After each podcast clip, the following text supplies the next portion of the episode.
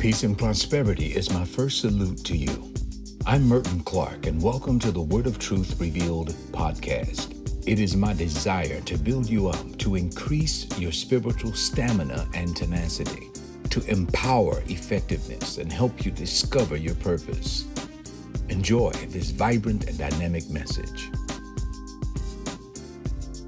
I love the Apostle John, and I love the Apostle Paul. These two men write about a similar thing, the force called love. From the subject this evening, indeed, love is in need. Indeed, love is in need. Love is actually in need of more love. And I want to share some thoughts that the Holy Spirit infused me with today. The word love is losing its meaning around the world. And the main reason why the love of God is losing its meaning is because that love once held an incredibly high standard. When people said they love, it held an incredibly high standard in the midst of those who would say they love. It's now overused, it's trite, it's commonplace among so many. I mean, we often say things like, I love the shirt you're wearing, or I love these shoes you're wearing. I love ice cream, I love chocolate. I love Haagen-Dazs, the whole gallon of it. I love Disney. I love Mickey Mouse. I love the city of Miami, especially the nightlife. I love NYC. I love New York. Everything is brand new in New York. There are people who love the ATL, love Jacksonville and Dallas, love Minneapolis. We even go deeper. We love things. I love my car. I love my house. I love my yard. I love my flowers. I just love my flowers. I love my friends, especially those that treat me right. And people fall in love and use that word love and label it with everything. You know I love you, right? You know I love you. Well, love has lost its meaning because it's used all around the world so loosely. The standard, the incredibly high standard, has been lost with regard to love. And this message is designed to help to regain the incredibly high standard that love carries, and to have you and those who are watching to begin to reach out a little bit more, because not only is love something that we display, when you show love, the light of love shines in your own heart. And God wants you to be illuminated by the love that he shared in your heart, but also the love that you give to others. The Apostle John and the Apostle Paul gives us two distinct angles to examine with this, as it relates to this powerful word, this powerful force called love. And love is a force. It's the greatest force on the face of the earth. It starts wars. It can divide nations. It can also unite nations. It can divide a church, same word. It can unite the church, especially if there's division, and people love their standard. They love being right versus loving reconciliation.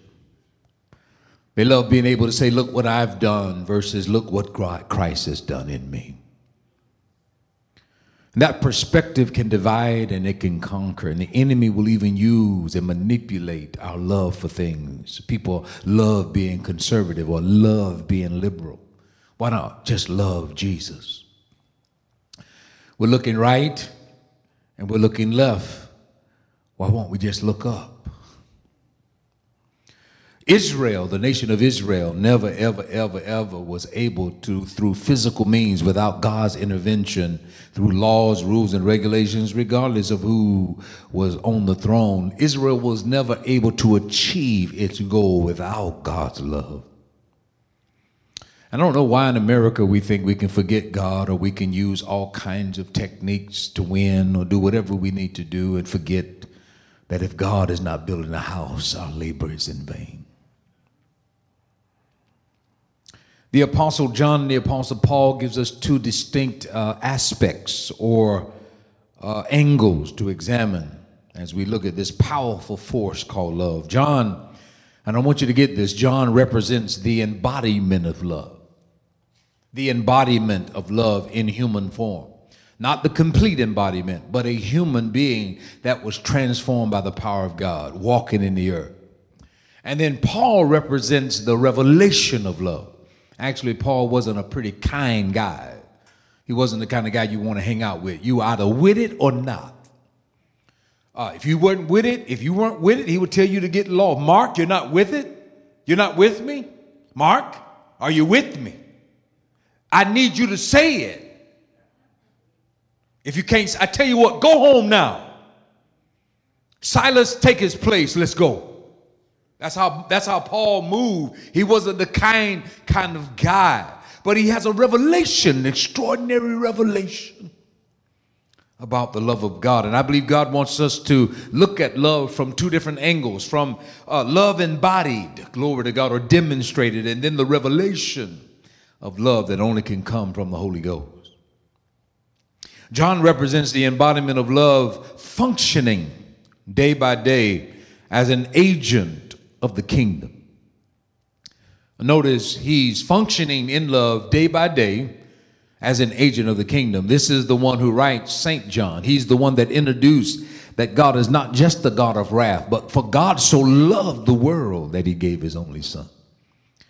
That which is flesh, but that which is spirit. Hallelujah. And he shows us that. He gives us the revelation that God did not come into the world to condemn it, but that the world through him might be saved. Hallelujah. Hallelujah. Glory to God. He gives us a revelation on the love of God. And then he also writes 1st, 2nd, and 3rd John. We're looking at 1 John chapter 4. Beloved, let us love one another, for love is of God. And everyone that loves is born of God and knows God. He that loves not knoweth not. He that loved God, he that loves not knows not God. You cannot say you know God and you have no love. You cannot say you speak for the church and you have no love. You cannot represent God in the earth and you have no love. He that knoweth not God, he that loveth not, knoweth not God, for God is love. And if you want to know God, you must have that pumping, that force needs to be pumping in you. Not just rights and not just rules and regulations, but what about the love of God? A woman caught in the very act of adultery. The Pharisees said, stone her. She was caught in the act. Jesus got down and started writing in the ground, writing in the sand. And when he lifted up, he said, you without sin cast the first stone. The Bible says they all walked away throwing down their stones. You know why? Because when they looked at the revelation of love and they began to see how God gave them the privilege of privacy, no one caught them, but they did it. I don't know why anybody would listen to anybody talk about anybody on the face of the earth all the time and not think they haven't never been caught up in something themselves. If a person brings you a bone, they will carry a bone. What we need is somebody that can write in the sand and then show some love. Even if a person has fallen, glory to God, they don't need to be hurt. They need to be lifted up. Let's lift up each other. This is the time to lift up each other. Let the world is doing its thing, but the church needs to lift the society up. Even in prayer, let's talk to God about it. Amen. Glory to God. Got to tell Jesus about it. Got to tell him all about my trouble. He will hear my earnest cry. He will answer by and by. Just got to have a little talk with Jesus. Yes, thank you, Lord. Thank you, God. Not only does John write, beloved, let us love one another, but he writes the apocalypse. He writes Revelations. It is God's final word to the world. He's not trying to kill the world. It is what it is. He's trying to bring everybody back to who he is. He is the new heaven and the new earth. He is the kingdom of God manifested. You don't have to worry about the details of that if you have him. And here love moves through the earth through John. He moves through the earth as a human being. While Jesus was down on the cross, he looked down through his bloody eyes, blood running through his eyes, crown of thorns on his head. And he looked at John and said, "Son, behold your mother."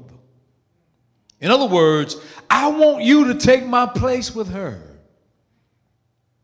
I want you to do what I've done in her life. She is my mother. I am her son. And behold, I'm making all things new. But right now, I need you to be the one to care for her. I need you to make sure she eats. I need you to make sure she has it, not drawing from her, not taking from her. I need you to show the love to her. And this is what John does. Hallelujah. He demonstrates love for Mary. Right now, the world knows all about Mary, and we speak very little of John. But John is the love of God walking in the earth through Jesus Christ our Lord. The bodily description of love. And it was made, that love demonstrated was made possible through faith in Jesus Christ and through a physical relationship with the Lord, Jesus Christ, while he was on earth. Can the church say amen? That's why I love the Lord Jesus. He did not allow one person to show love. He then moves to a person by the name of the Apostle Paul, who spent very little time loving anybody in his life. But God had a way of giving him a revelation on his love. And Paul represents the extraordinary revelation of love that can only become through a relationship with the Holy Spirit.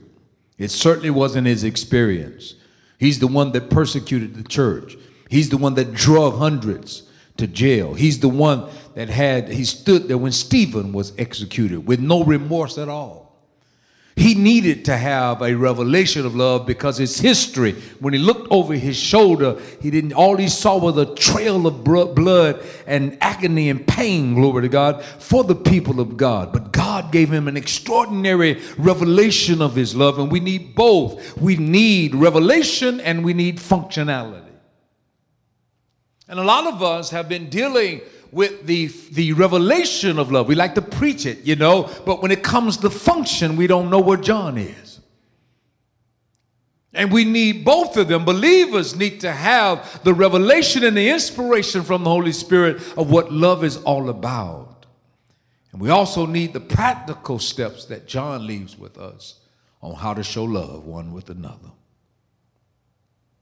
Love is in need of an injection. And I started what I call leadership solutions, leadership injection, leadership intensive, leadership convergence. And that injection of love means love needs help in our society today. So you are the syringe that God is going to use to inject more love into our society. God is going to fill you up with love, and you are going to inject it in our society. God wants a deeper affection to be injected. God wants more fondness of him and for his work to pump into our love again. God wants you to have a soft spot, a tender spot for him. Tenderness need to come back, not just hard Christians, just hard, just hard against everybody, all the homosexual, all of the ones doing what they do. They need to go to hell.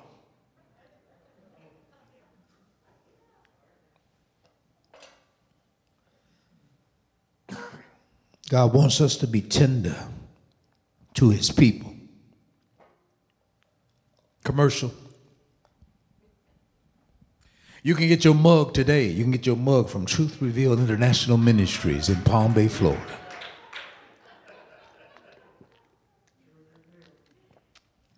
That's right. Are you all following me? We need a soft spot, a tender spot. Need more warmth There's a lot of coldness, and you grow warmer through fellowship and connectedness. For those of us that are backing up, you can't say you love and you're standing alone. Because love requires, the Bible says, if one man lies alone, he will be cold. But it's when two or three are able to come together, they conserve the heat. We need warmth. The warmth of love is shown in community. We need spiritual intimacy to come back to us. I'm talking about a heartfelt, I will not be silent. I will always worship you. Intimacy in our worship. Tears. You know, here's my worship. All of my worship. I'm presenting it to you, Lord. Glory to God. God wants us to be more attached to him and to each other. Many of us wear our fellow brothers, our fellow members, our society like loose-fitting toggery. We can take it off in the evening, throw it in the corner. But God wants you to have an attachment to your brother and sister. A connectedness needs to come back to our love. Injected. An endearment needs to come back. Devotion and loyalty needs to come back. Adoration needs to come back. All of these words are tied to the love. A passion for the things of God.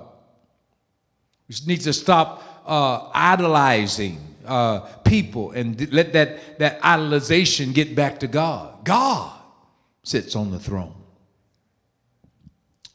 I need to take a study of 1 Corinthians 13 because John gives us the function, but Paul gives us the revelation. And if you get the revelation, you can then function.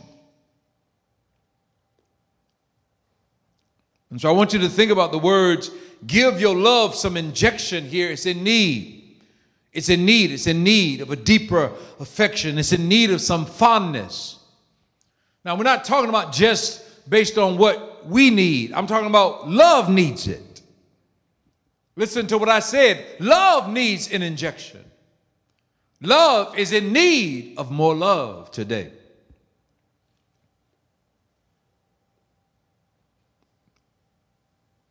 Here are some objectives in 1 Corinthians 13 in our study. In the chapter of 1 Corinthians 13, the revelation of love through the Apostle Paul, we see the value of love. The value of love in our service to the Lord. You mean to tell me love can be poor or rich? Yes. Yes. Even when you take vows, for better, for worse, for richer, for poor, love can be poor. Love can be rich. You can add to it. You can make it valuable by adding to it daily. And God wants us to add to the love. See the value of love and our service to God. A lot of us look at the acts as it relates to our service to God, but not the value of the love. The love is very, very expensive and precious. The love is, again, not just the love. It's poor if it's shown to you. It's richer when you share it to someone else. Many of us only get the poor side of love. We're just greedy for more of it. But if you want to make love rich, it's got to flow through you to someone else. For God so loved the world that he gave. And if you want to be godlike in your character, godlike in your value, you must give love away. I see the value of love in my service to God, in my preaching and teaching, the value of the love. I'm helping someone who needs a word. I'm helping them to connect with God's purpose in the earth. I'm helping them to understand his will. And if they can ever grasp the will of God, glory to God, it is his will that they give thanks in all things. It is his will that they prosper and be in good health, even as their soul prosper. It is his will that they submit to God. It is his will that they grow, glory to God, dimensionally in depth, width, height, and length. And to know the love of God that passeth understanding. Woo, and I'm helping somebody to connect with Jesus. I'm helping somebody to know his will. And when you step and see the value of what you do, it'll give you passion for what you do. Ah, thank you, God.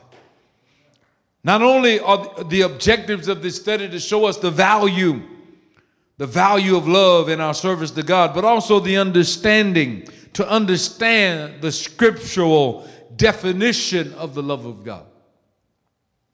Understand the scriptural definition. I gave you some loose words out there. Some people, they love New York, or love Palm Bay, or they love their metropolitan. They love their beautiful houses, the parks that they go through. They love to hike. But I want to show you the biblical, the scriptural definition of love. And then lastly, we need to determine the spiritual gifts, that when spiritual gifts cease, what surpasses the gifts? When there'll come a time where you want the gift to move, but God says, I'll put a halt on the gift so love can surface. Because some of us, all we know is how to work our gift, even if we don't have a heart for the people that we're working it on. But God says, sometime I won't let you exhort like you normally do, and I won't let you have the mercy that you, I don't let you work in the word of wisdom and the word of knowledge like you like to go. I don't want you to work in the gift of faith and healing and all miracles. I don't want you to do, right now I'm putting all of that on the halt. I just want love to surpass it all. Glory to God. And when gifts cease, love need to appear. Ah, glory to God. And so in the middle of Paul's discussion on spiritual gifts, starting in chapter 12, and you need to read that chapter 12. It is a powerful, powerful book. The Bible tells us that we can desire spiritual gifts. You can desire gifts. He wants you to desire gifts, and he describes those gifts in 1 Corinthians chapter 12. And everybody graduate. They love to gravitate, to the gifts, the charisma gifts of God, the seeing gifts, the speaking gifts, and the power gifts in 1 Corinthians chapter 12. But as he ends the chapter, he talks about showing the Corinthians a more excellent way. A more excellent way. And he enters into chapter 13 to explain the excellent way of love. After emphasizing first the importance of love, he does that in verse 1 through 3. Then he defines love, the love of God, and what love does, by what it is and what it does, not just the feeling. Because some of us, we got the feeling of love, but it never entered, we don't know the functionality of love. And Paul, the revelation, God wants you to function as you gain a revelation of the love. And when Paul begins to define what love is and what it does, it opens up the church to a whole nother way, a more excellent way. And that is from verse 4 to 8. And then after that, he ends the chapter with love's quality, the longevity of love, the quality of love, its longevity. It will outlast everything. The Apostle Paul compares the love of God, hallelujah, in comparison to the gifts. He says, gifts are temporary, but the love, the nature of the spiritual gifts are contemporary, but the love of God will outlast them all. And even when you can't work, like you can't work your gift on your job, you can still show some love. You can't work your gift all of the time when you want to work it, but show the love. God will work through the love and activate the gift gently.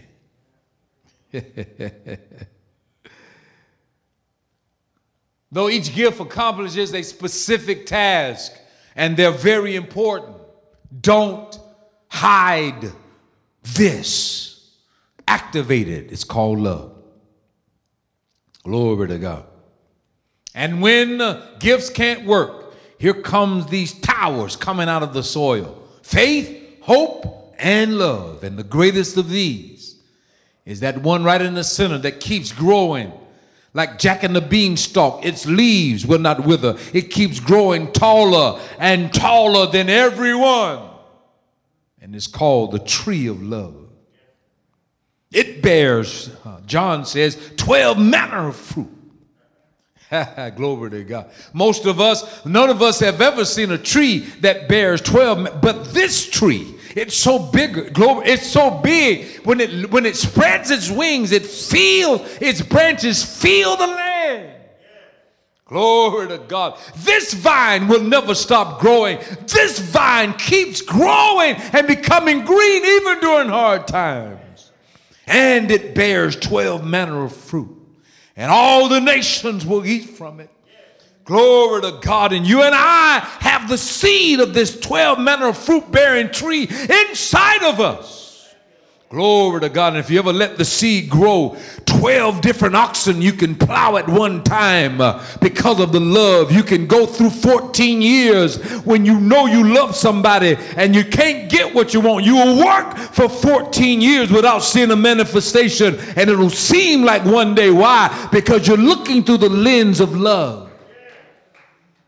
Oh, help me, Jesus. Jacob looked at Rachel and he loved her. It was a God kind of love.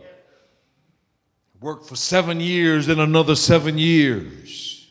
He says it only seemed like a few days. How does that happen? How does 14 years turn into a few days? Well, there's a transforming power in love. Glory to God. And God wants us to have that power working in us. I promised myself I won't scream tonight, but when I start talking about the love, you know me, right? Ooh, Jesus. So let's talk about the importance of love. The importance of love. Look at verse 1 out of chapter 13, verse 1, 2, and 3. If I speak in the tongues of men and of angels, but have not love, I'm only a resounding gong and a clanging cymbal. If I have the gift of prophecy, whoa, everybody likes that one, and can fathom all mysteries, woo, and all knowledge, and if I have a faith that can remove mountains, but have not love, I am nothing. What an indictment on our spiritual climate today. What an indictment. Everybody's going after the big gifts. But Paul says, if you don't have this, you have nothing. If I, verse 3, give all I possess to the poor and surrender my body to the flames, but I don't have love. I have not love. I gain nothing. Glory to God. So many of us, we gravitate, many of us in our society gravitate to those who are eloquent in their speech. With eloquence in the earth, can speak many languages. Paul says, if you don't have love, you can even speak heavenly tongues, the tongue of men and of angels, the language of the angels or the angelic. Yet if you don't express love, if you don't express yourself with love, your words will be in reduced to a hollow sound, a clanging cymbal. If you have the prophetic gift to prophesy things to come, profound understanding. For those of you that can't believe how a person can prophesy and be used of God and then show so much disdain, because you can do all of these things without love. But the Bible says if you have all of these gifts, you can pay a price for a gift and forsake the love. And you're just the empty sound, a gong, a clanging cymbal in the presence of the Lord. Without love, without the pure motive of love, I'm gaining nothing. I have no value. So in regards to speaking in tongues, if one spoke with tongues of men and of angels, without love, the person would be like a sounding brass or tinkling cymbal. We understand that. And just like the sound comes, bam, and you hear it and it fades away, that's how you will be remembered. If you want to be remembered beyond the sound of your introduction, you need to introduce some love. Some people can enter into your life and they can motivate you, but it is love that makes you remember them for decades. And I've always asked God to give me the kind of presence, the kind of life print that really imprints on others.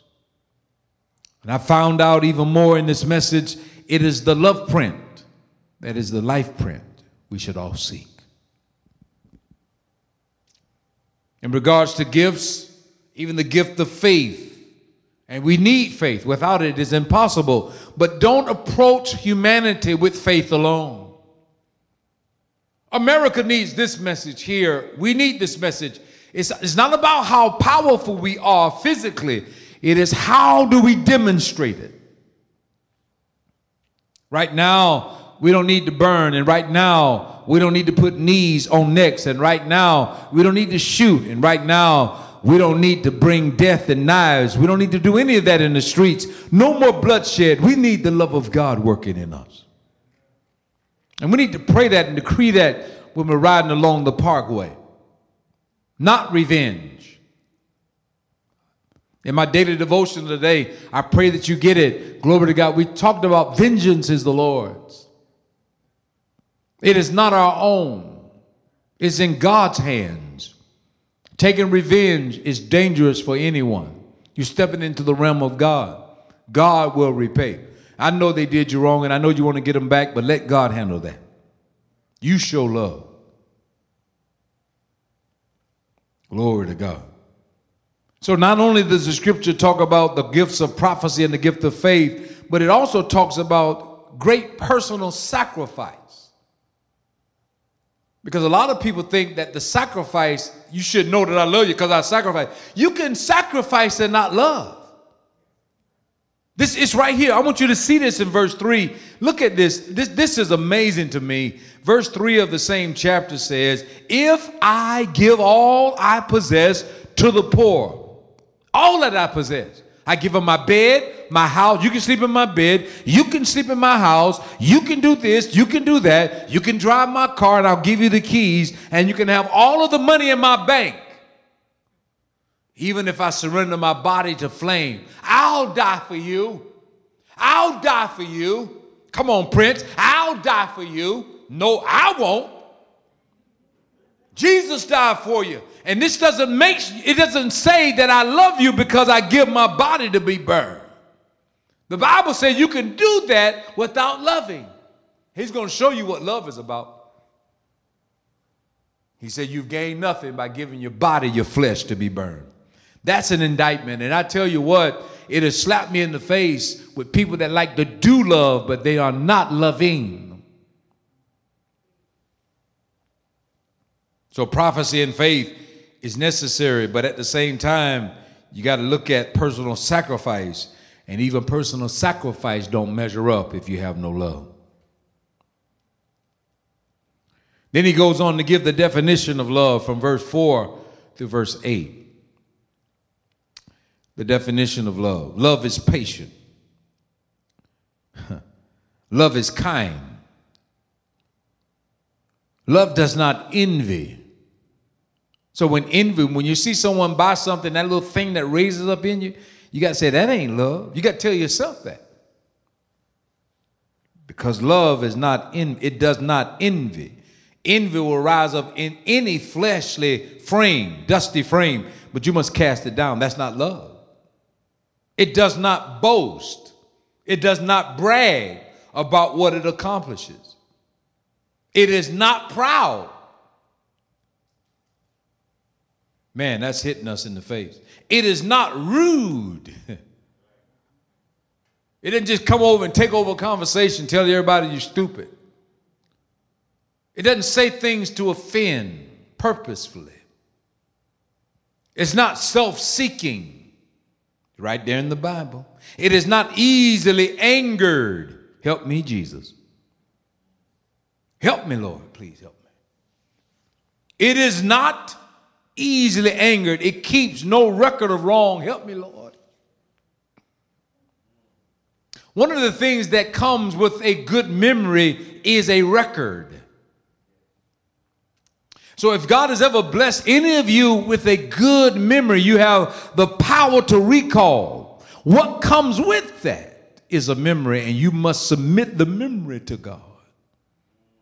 Because love keeps no long-term records of wrong.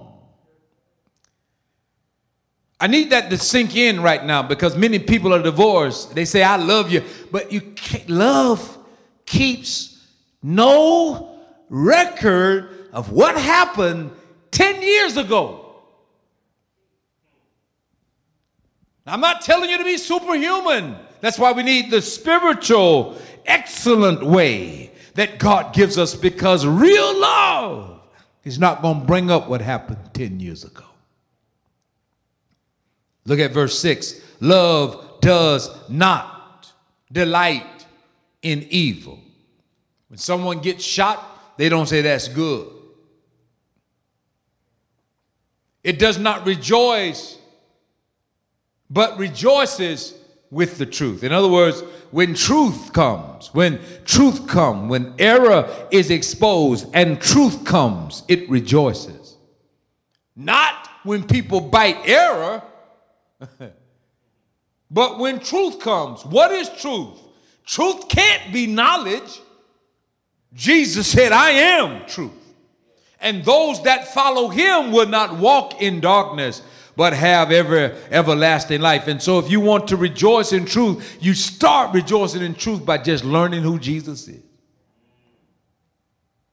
Pilate asked him, what is truth?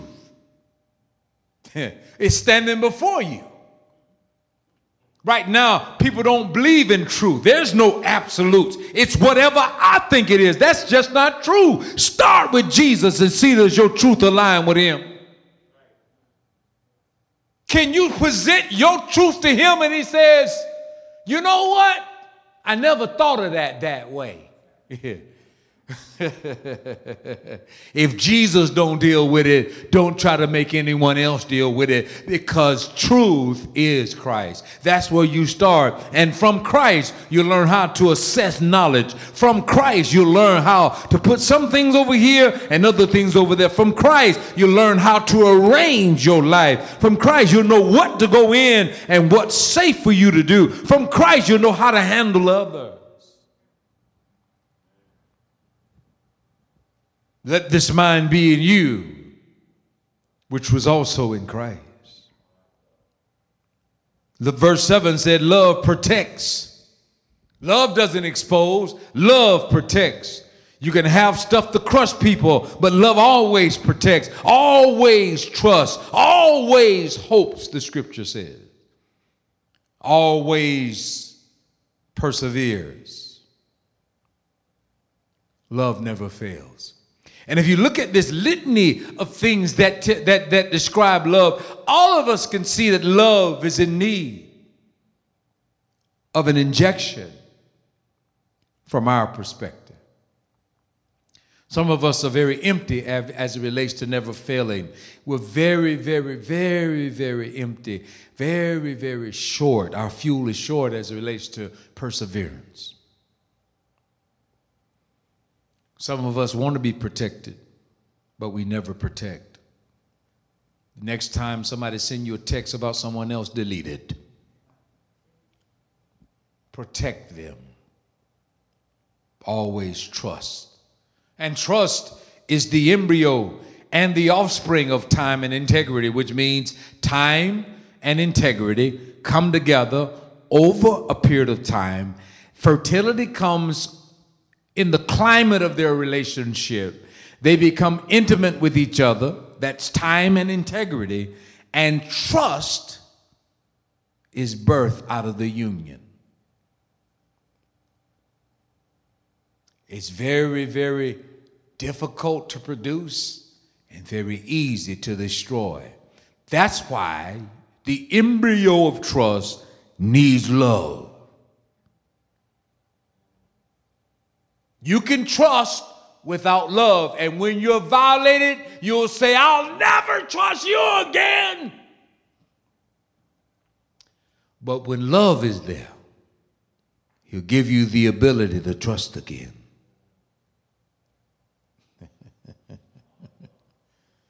Anybody can say, I'm done. But when love is there, it elongates your trust. And it always protects, always rejoices in the truth, never delights in evil. Love always erases the wrong. Starts all over again. It's going to be rough and tough, so rough, but we're going to make it.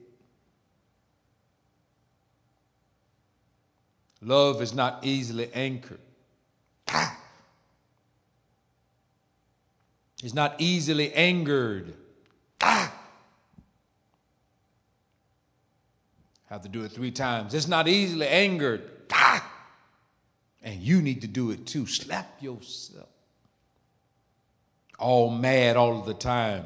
People walking mad, mad, mad, mad. Your ancestors dealt with all kind of hell to even to get you where you are today. And they had to be quiet as they did it. Those senators coming out of Washington the other day, walking along the way, going to their cars, and the vitriol of the liberal standing there yelling at them, telling them this and that, I'll rape your wife, I'll do this and that, and saying all this kind of stuff. Black people have been dealing with this since slavery, walking around. We're used to that and have to be quiet if we're going to keep our skin. And so we know what time it is. You need to understand that a whole segment of our society has gone through hell and our water. And some of the young people that happen to be African or Black lives, you need to listen to the former generation who had love driving them. They wanted love to be on the forefront. It was love that kept them sitting there when hot water was thrown on them. Love when fire hoses were sucked on them. So you can have the right to the American dream. Don't destroy it all by burning up your city. How were they able to take all of the stuff they went through? But you can't handle this. You can do it if we pump some love. Remember this, society. Nobody will ever make it in this world with just knowledge alone. You must embrace the love of God. And I want to call our people. I want to call people who are in the street. I want to call people who don't know Jesus back to the cross. You're going to hear me saying it over and over and over again. I'm not a politician. I don't have to be politically correct. Our job is to make sure you get the truth, and we should rejoice when the truth comes. Jesus saves, and through the love that he demonstrates, if you show that love, you'll be saved as well. Actually, you don't have to show the love to be saved. All you have to do is accept it. But once you come to him, show the love.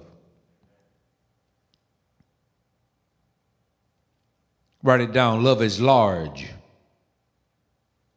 and it's incredibly patient. Here's another one. Love is gentle and consistently kind. Not every once in a while. It is gentle and consistently kind. It refuses any feelings of jealousy. When jealousy shows up, love shuts the door. It doesn't even have to slam the door, but it will always shut the door on jealousy. It will not allow jealousy to rest in the home or in the heart.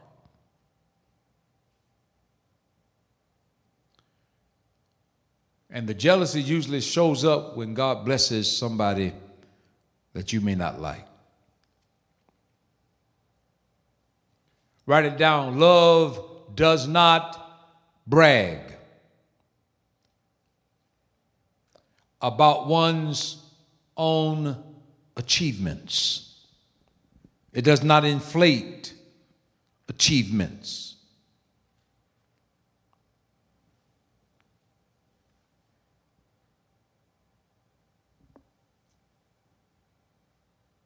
Love does not traffic in shame and disrespect. In other words, love does not get on the highway of shame and disrespect and drive.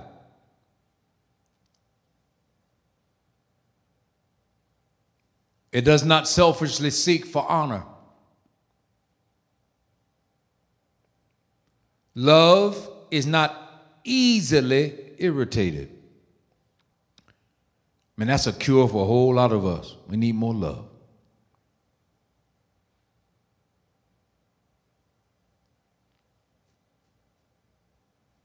Love, write it down, joyfully celebrates honesty and finds no delight in wrong.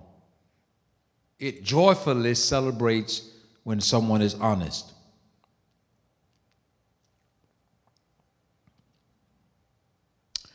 I told you all the story of my little boy. He's a grown man now, he's 31.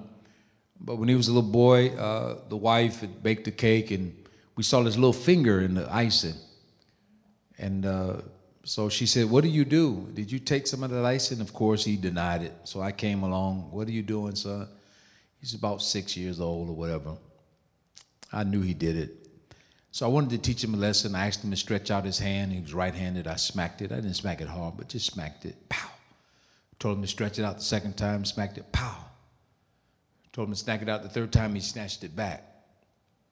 I said, I'm trying to teach you a lesson.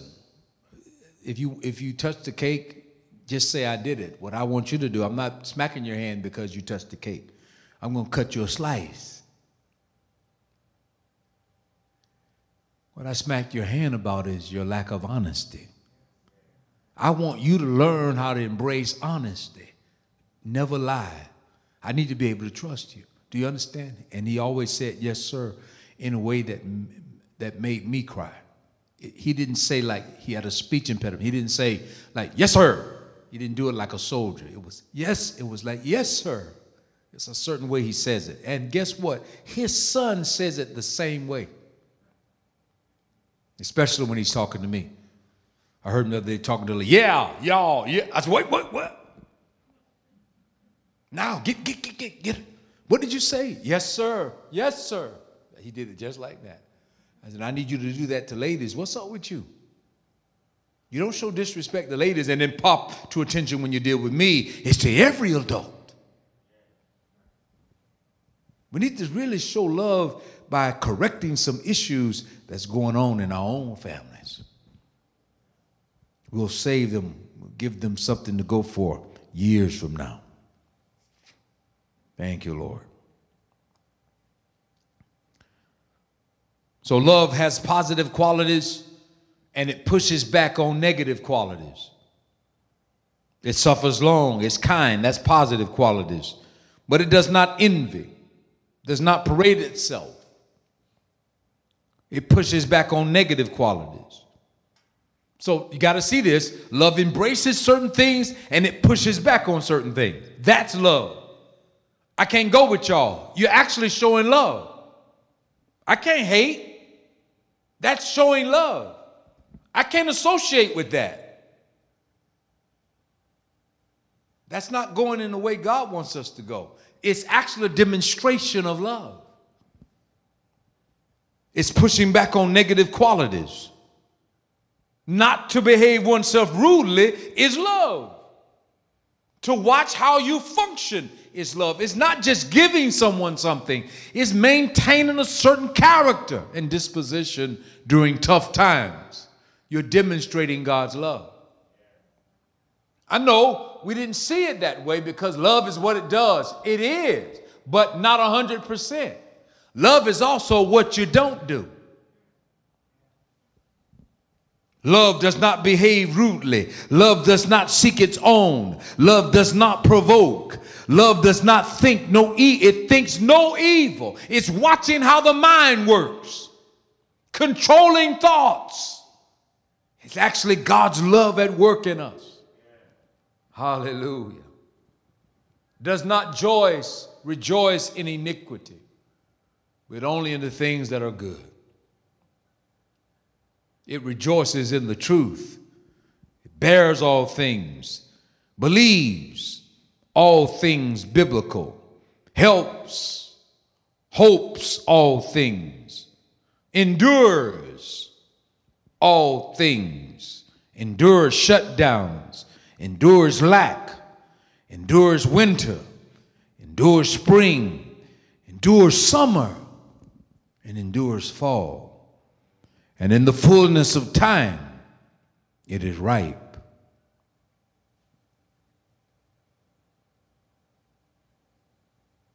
Glory to God. I'm ripe for my next blessing. It never fails. Here we see, as I close, the longevity of love. The longevity of the love of God. Verse 8 again. Look at the word. Love never fails. Good God from Zion. But where there are prophecies. Now this is linked. He's paralleling chapter 12.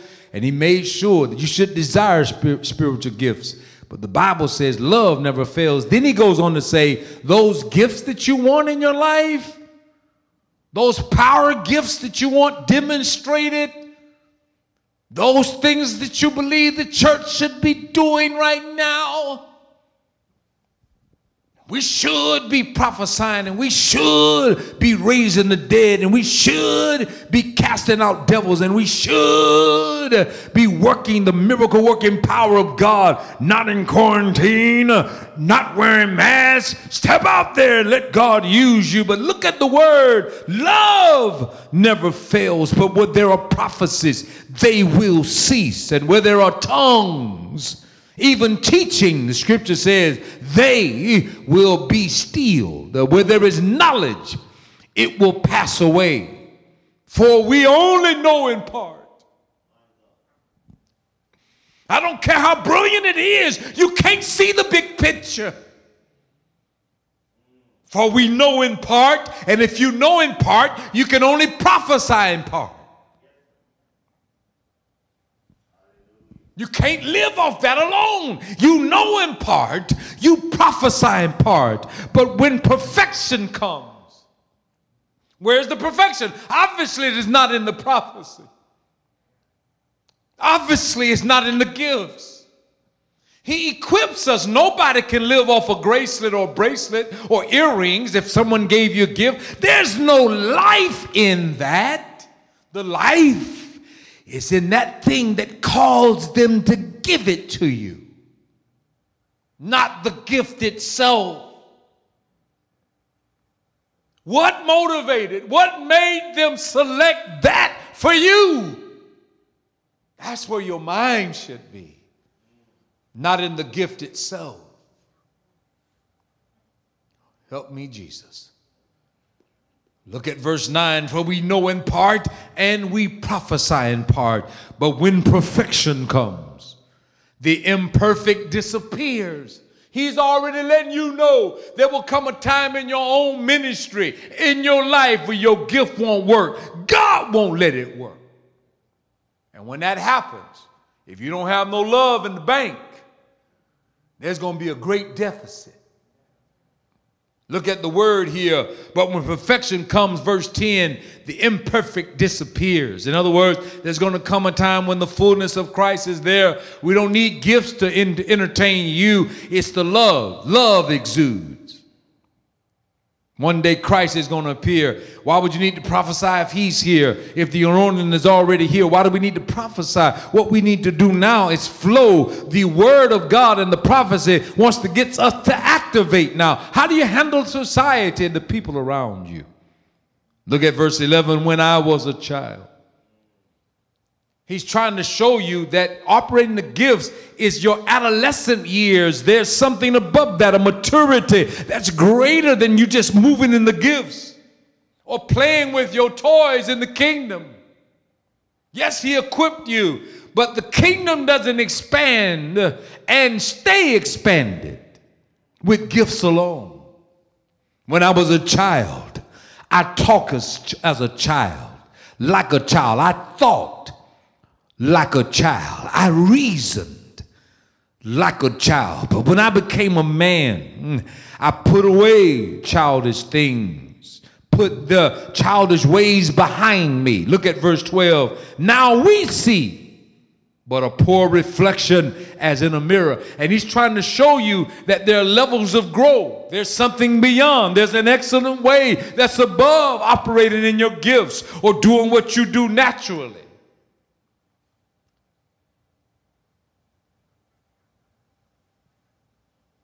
When I became a man, I put away childish things, childish ways. I put them behind me. Now we see but a poor reflection as in a mirror. Look at yourself. It's just a poor reflection. I know you're all impressed with who you are, but God says there's a more excellent way.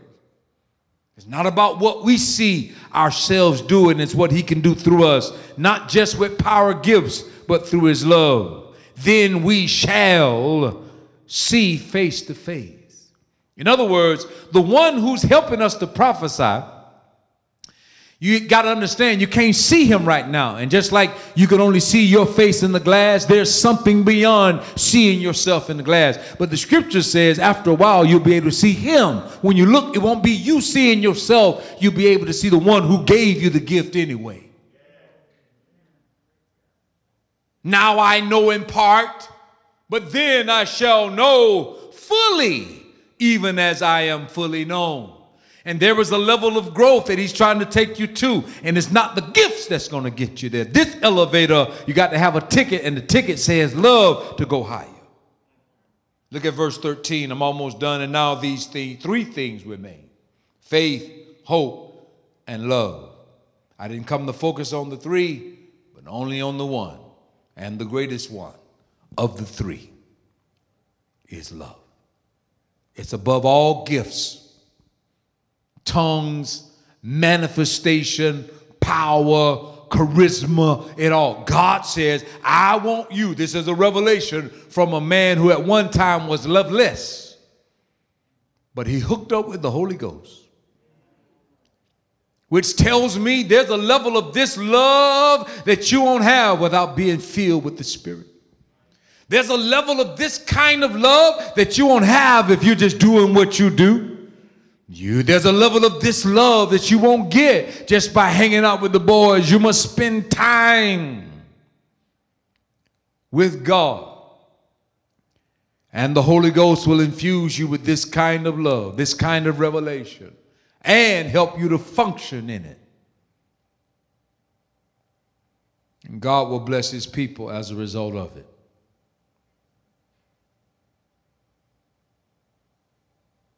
Let the spiritual gifts do what they do, but don't forget the love.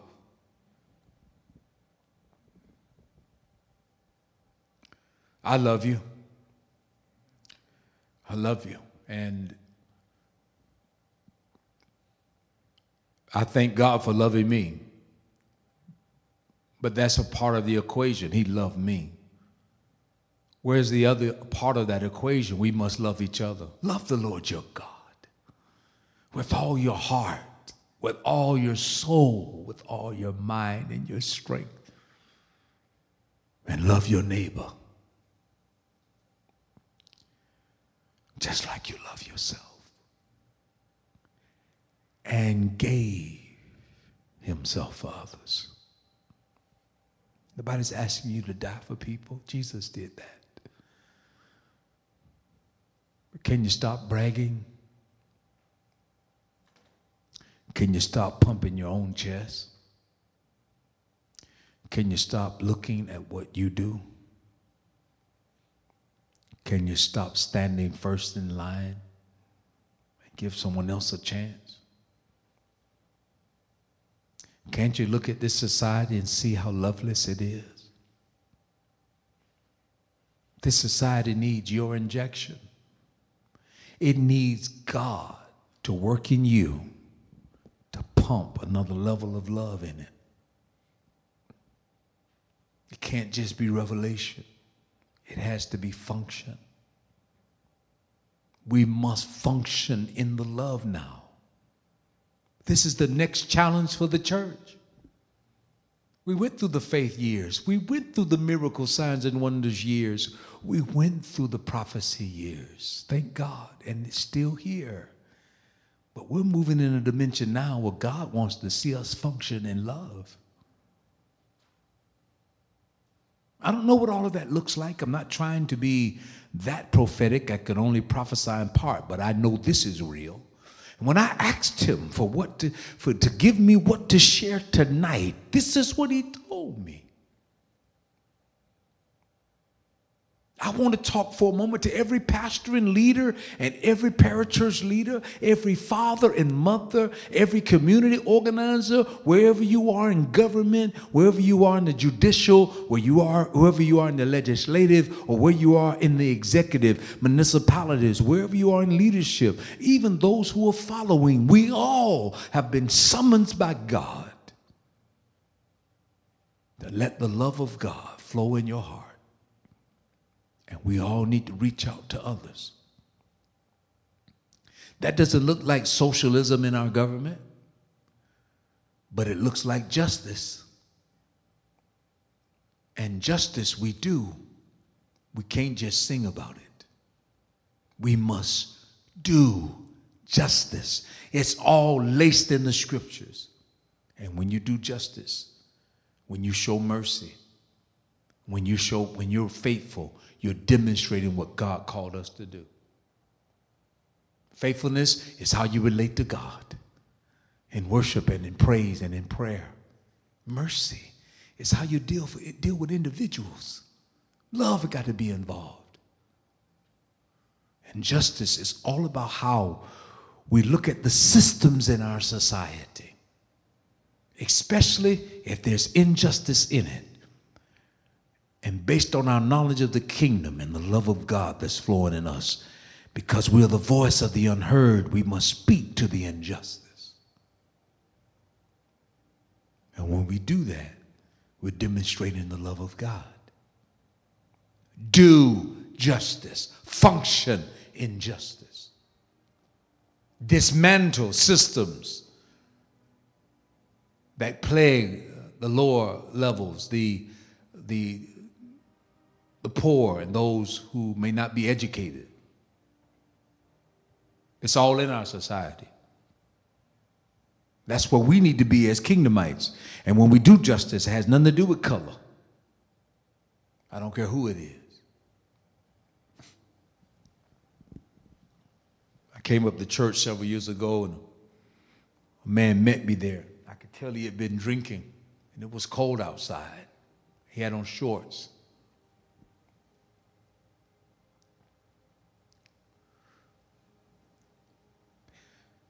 He says, "Can I just sleep at the door of the church?" He didn't look like me. I said, "Yes, you can, but you can't drink on the premises. I know you have a challenge, but rest right here." He did it for over a year. Sometimes myself and a few brothers would lay blankets over him more. Feed him some soup. We didn't tell the world about it. We just showed the love. I came up one morning, 5 a.m, he was so intoxicated. He couldn't tell if I took his money or if I stepped on his hand. And it really grieved me. And I stood out there in the cold and prayed for him. It happened for over a year.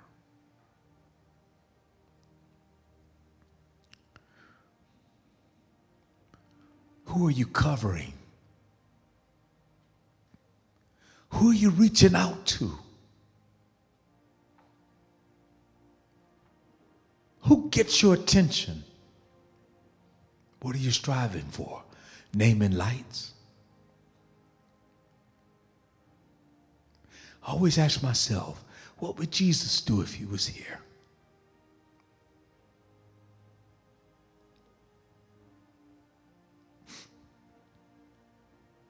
I think I bought him a bike. He was on a bike.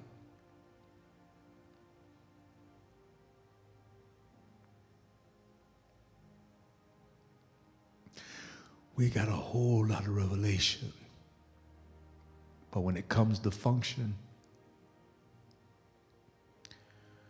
we need help. We need an injection.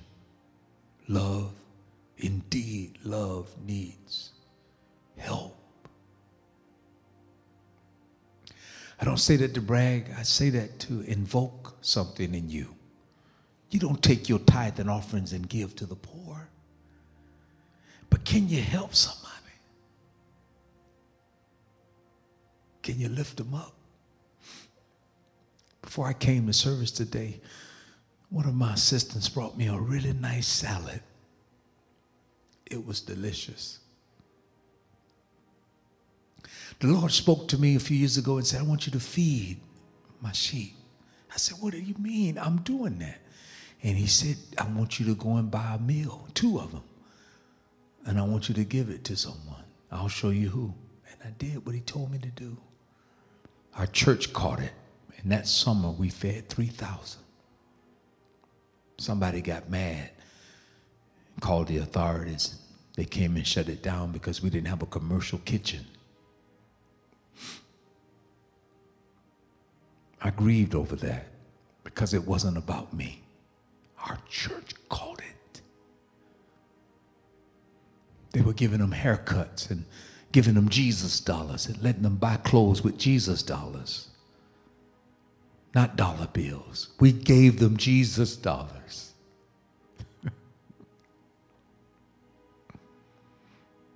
We know what to do during COVID-19. The enemy came to divide us. But you know what we need to do? Do love.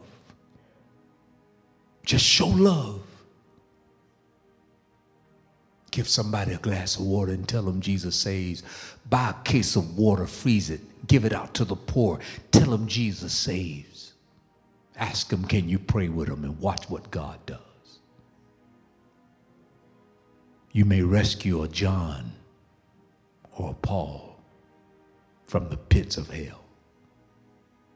And I believe God is going to liberate us when we do his work in the earth. He spoke to me, Clark, you take care of mine, and I'll take care of you. And when I help people and preach the gospel and demonstrate love, he always rewards me. Thank you, Lord. I thank you for the love message. I give you praise for touching hearts even now. All over this country, let the love message flow. Not revenge, not fighting. Some people are so engulfed with voting, they do more for voting than they do spreading the gospel. Believers will march for injustice but won't march for Jesus. Won't even come to the house of God, will claim COVID, but go everywhere else, partying, doing whatever. Father, let the love flow again. For those of us that have been making excuses to show the love, take all excuses out. Make it pure again in our hearts. And Father, I thank you. You loved us and we can love each other. In Jesus' name, amen. It has been a real joy to share the Word of God with you. A special thank you to those who care for this ministry. No amount of financial support is too small. It is because of you this ministry is possible. To support us, go to our website at truthrevealed.org. If you enjoyed the podcast, please subscribe and share with friends. Be sure to tag us when you share at Trim Nation 1. Thanks again for listening, and until next time, I'll see you at the Word of Truth Revealed.